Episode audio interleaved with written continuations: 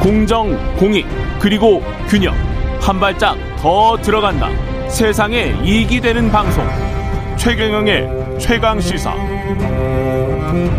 네, 탈북어민 북송 사건 여야 정치적 공방이 뜨거운데요. 일단 국민의힘 국가안보문란 TF 위원입니다. 태용호 의원 연결해서 어, 상황에 대한 인식 그리고 어, 여러 가지 의견 들어보겠습니다. 의원님 전화 연결돼 있죠? 안녕하세요. 예, 안녕하세요. 예.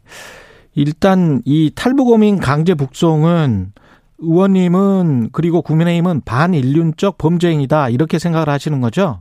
예, 그렇게 생각하고 있습니다. 예, 말씀을 해주십시오. 왜 그렇게 생각하시는지. 예, 그 우선 이 사건을 우리가 처음부터 들여다보면 뭐 헌법으로부터 시작해서 우리 현행법의 그 여러 법들을 위반한 사항이고요. 예. 그리고 설사 그들이 흉악범이라고 해도 우리의 그런 법 체계상 흉악범과 같은 그런 범죄자도 그들에 대한 인권이 존재하고 더 나아가서 우리 헌법적 요구에서 우리 지역에 들어와서 기순 의사를 밝힌 북한 주민은 우리 국민으로서의 대우를 받아야 함에도 불구하고 이런 강제 북송 조치가 취해진 것은 이거는 대단히 큰 그런 위헌 위법 사건이기 때문에 저희들이 이 문제를 크게 보고 있는 것입니다. 그 헌법의 어떤 부분을 말씀을 하시는 건지 구체적으로 좀 설명해 주실 수 있으십니까? 예, 헌법 제3조의 용토 조항이 있거든요. 예. 거기에 용토 조항에 의하면 우리 대한민국의 영역을 한반도 전역과 그 부속 도서로 하고 있습니다. 예. 이렇게 되면 지금 현재 우리가 물리적으로는 한반도가 분단 상태에 되어 있지만 음. 북한 주민이 우리 측에 들어와서 본인의 자유로운 의사에 의해서 남겠다. 이렇게 기순하겠다는 의향을 밝히면 그 순간부터 이 헌법의 기초에서 우리 국민으로 대해줘야 하고 우리 국민으로 대해주는 그 순간부터 어떻게 이들을 보호해주고 지원해줘야 하는지에 관한 구체적인 행정 매뉴얼과 법이 우리나라에는 구체화되어 있습니다. 예. 그런데 이 모든 것을 위반했다는 게 문제죠. 그 헌법 말씀해 주셨고 법 체계와 관련해서는 조금 더 구체적으로 말씀해 주시면 만약에 여기 지금 설사 16명을 죽인 흉악범이라도 그래도 그렇게 해야 된다라고 돼 있는 부분이 있나요? 우리 법에? 그 우리 법에 이렇게 되어 있습니다. 예. 우선 첫째 우리나라에 도착해서 기순 의사를 밝히면 우리 국민으로 대여해 주고 예. 북한 이탈 주민 보호법이라는 게 있어요. 예. 그러면 이 법 사항에 따르면 만일 북한에서 범죄를 기록을 가지고 있는 사람이다. 음. 저 합동조사 신문을 합니다. 예. 그래서 범죄 기록이 있는 경우에는 그를 비보호 대상자로 규정해요. 예. 이 비보호 대상자라는 것은 국민으로 인정하고 우리나라에 잔류할 것을 인정해 주지만 음. 우리 정부가 그들에게 주게 되어 있는 그런 지원금이랄지. 예. 정착 지원금 같은 거는 주지 않는다. 이렇게 규정되어 있고 이 법에 따라서 역대 우리 정권들은 뭐 김대중 정권이든 노무현 정권이든 관계없이 음. 합동신문 조사 과정을 걸쳐서 범죄 사실이 드러났을 경우에는 우리 사법 절차에 따라서 재판부까지 받게 했습니다. 예. 현재 어떻게 되어 있는가 하면 국제 형사 범죄를 위반한 북한 이 탈 주민이 우리 영역에 와서 합동 조사 신문 과정에 드러났습니다. 그래서 음. 이 재판 과정을 거쳐서 결국은 이제 처벌받고 이후에 잔류한 사람이 지금 현재 13명이고요. 아. 북한에서 살인과 같은 흉악범죄, 그야말로 중대 범죄를 저지르고 도피할 목적으로 우리 한데 와서 기승사를 밝혔습니다. 예. 어떤 그런 사람이? 경우에도 우리가 합동 신문 조사를 걸쳐서 음. 범죄 의혹이 있을 경우에는 사법기관에 넘겨서 조사를 걸쳐서 기소하고 재판을 받아서 결국은 처벌받고 이후에 잔류된 이런 사, 이런 흉악범과 같은 사람들이 지금 13명이 있습니다. 그런 사례들이 이미 있었다. 아, 이미 있고 대법원 판례도 1996년에 어떤 경우에도 우리나라에 와서 기승 의사를 밝힌 북한 주민은 우리 국민이다라는 대법원 판례도 다 있습니다. 근데 그럼에도 불구하고 예. 역대 정권은 그렇기 때문에 음. 아무리 흉악범이라도 강제 추방 안 했거든요. 이런 법이 있기 때문에. 아. 그런데 문재인 정부에서는 이 모든 걸 다 위반했다는 게 문제입니다. 오직 그 정권에 그러면 왜 그 정권 이전 정권에서는 그런 국제 형사 범죄를 저지른 사람들이라든가 살인과 같은 흉악범을 저지른 사람들을 왜 우리 사법 절차를 밟게 했을까요? 어. 그런데 이걸 문재인 정부가 하지 않았죠. 이거는 우리 국가가 가지고 있는 북한 주민들에 대한 사법권을 의도적으로 포기한 겁니다. 이건.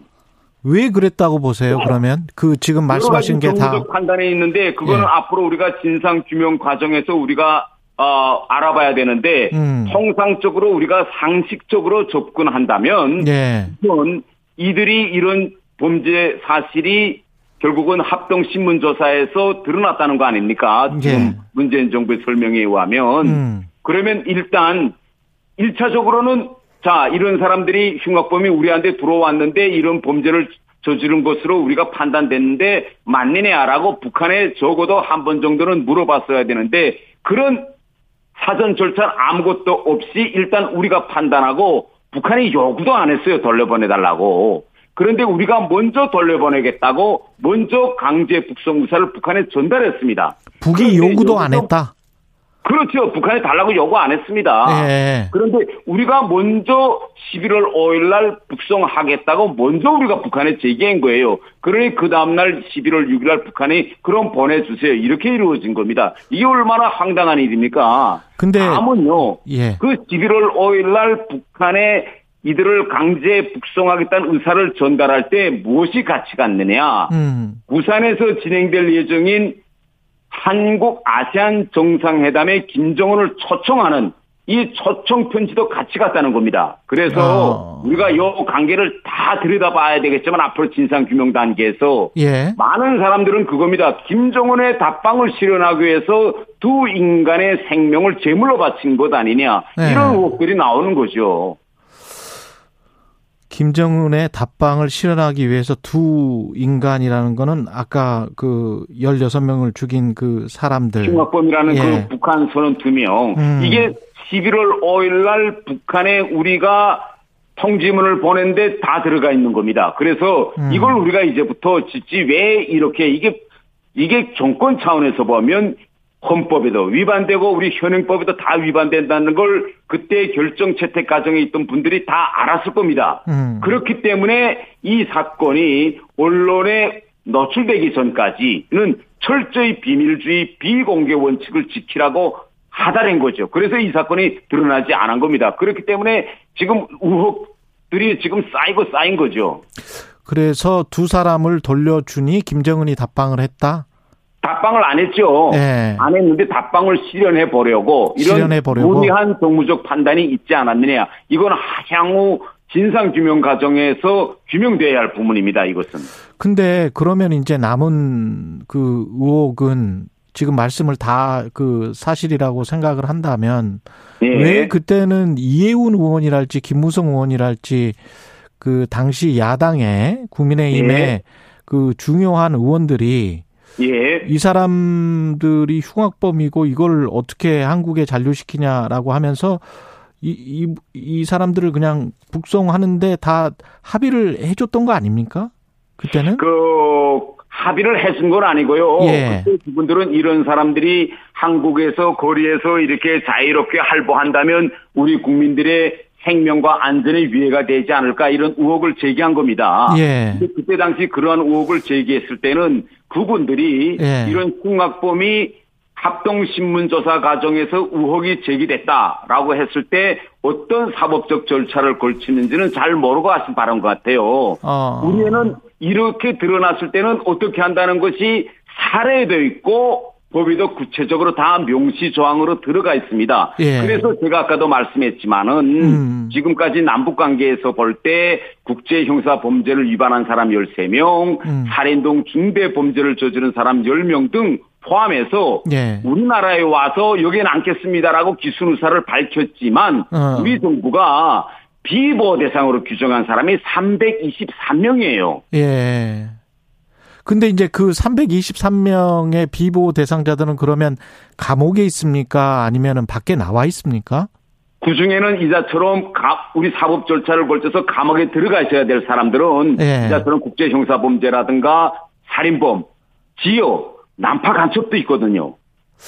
합동 신문 조사 과정 걸쳐서 음. 본인은 기순하겠다고 하는데 이건 분명 위장 기순이다. 해가지고 음. 결국은 사법 절차를 걸쳐서 그 하는 과정에 결국은 난파 간첩 임무를 받고 왔다는 것이 판단돼서 형을 받고 형을 다 끝까지 살고 나온 사람도 있어요. 이렇게 어. 우리나라에는 명명백박의 구체적인 사법 절차가 다 되어 있, 있습니다. 그런데 아마 어 그때 당시 이 사건이 터졌을 때 이런 법적인 구체적인 사항을 잘 모르고 아 그럼 그 사람들을 우리 정부 당국이 풀어줘야 하느냐 이렇게 생각하신 것 같은데 풀려나지 않습니다. 바로 우리가 우리 국내법에 의하면 연쇄 살인범이라도 어떻게 합니까? 현장에서 잡혔다고 하더라도 우리 바로 범죄자라고 안 하잖아요. 아니 근데 무죄 추정 원칙에 따라서 그 그렇죠. 사람들이 무죄 추정 원칙에 따라서 그러면은 유죄를 어떻게 증명을 하죠? 북한에 어떻게 가서 수사를 해볼 수도 없는 것이고. 그 이제 그 그때 당시 우리 합동 신문조사 결과에 의하면 그들의 조사 내용과 또 국방부에서는 SI 정보 원천도 있다고 했거든요. 음. 그 다음에 또 그들을 이제 서로 분리 신문했을 때 그들이 한 진술 내용 이런 것을 당시 문재인 정부에서는 다 가지고 있다고 했습니다. 그러면 알겠습니다. 우리 전문 수사기관에 달라붙으면요. 네, 이건 빼도 박도 못하고 다 증명되는 사실입니다. 알겠습니다. 이걸 북한에서 저지른 이 모든 범죄 행위를. 지난 시기에도 예. 이렇게 다 증명해서 국민의힘 태영호 의원이었습니다. 고맙습니다.